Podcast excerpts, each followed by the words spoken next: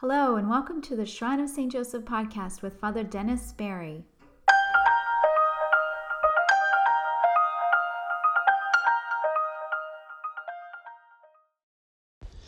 Good morning. This is Father Dennis coming to you once again from the Shrine of St. Joseph. Just wanted to express to each of you our prayers and love for each of you and our great gratitude for being able to be in touch in this way with. Uh, with you, our beloved sisters and brothers and friends in the Lord, and uh, on the journey.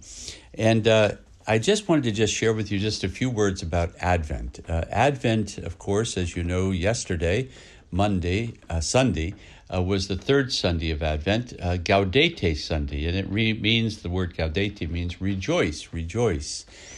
And it's a reminder that really Advent is different than Lent. Uh, oftentimes, for many years, I thought the Lent of the purple of Lent and the purple of Advent were the same, but that's not the case. The purple of uh, of Advent is if the next time you, you have a chance and you see the sunrise, you're out watching the sunrise, there is oftentimes right before the sun rises, like a purple line that comes across the horizon.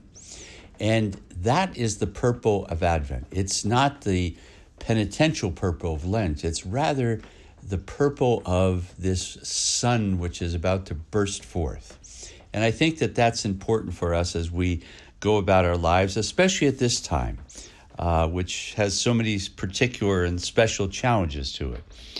And, and yet, as we do it, I think that one of the things, the, the way that the uh, first reading from the prophet Isaiah ended yesterday uh, reminded me of something so important for us as we deal with the various challenges and difficulties and and uh, concerns that we have at this time. And it the Isaiah 61 ends, the reading ends by saying, As the earth brings forth its plants and a garden makes its growth spring up, so will the Lord God make justice and praise spring up before all the nations. Um, this was the reading that was done at my ordination actually 46 years ago. This reading from Isaiah 61 The Lord has sent me to bring good news to the poor.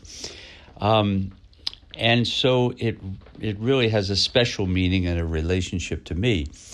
One of the things, though, that really struck me for the first time this time as I listened to it after 46 years is this last part of the reading. Because, in a sense, it's a reminder to us that God is God and we're not. In a sense, it takes the pressure off of us to make things right, to make things good.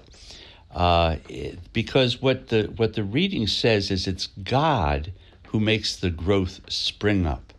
It's not us, it's not our responsibility to make the growth spring up. It's God's holy work, and He does it. And what we do is we select the seeds that are available to us, the seeds of the various acts of kindness and goodness or mercy that we, all of us, can do each day. But then we have to remember it's God who made the seed, and it's God who made the possibility of our utilizing this seed for good. And then we plant the seeds in the rich earth that God has created, in the various people and situations where we can plant those seeds of goodness. But who created that that scene? Who created that? It is the earth. God has created the fertile ground upon which we build our lives. And so it just reminds me as we're continuing both Advent in preparation for Christmas and this time of challenge and struggle that so many of us are experiencing is just this simple phrase let God be God. Let God be God. God is God. We're not.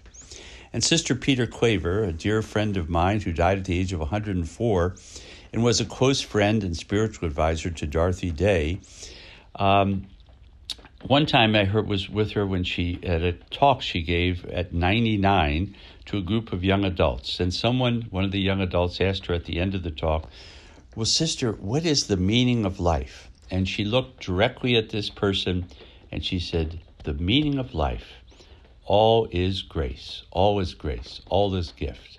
Let God be God. May peace be with you this blessed and holy day."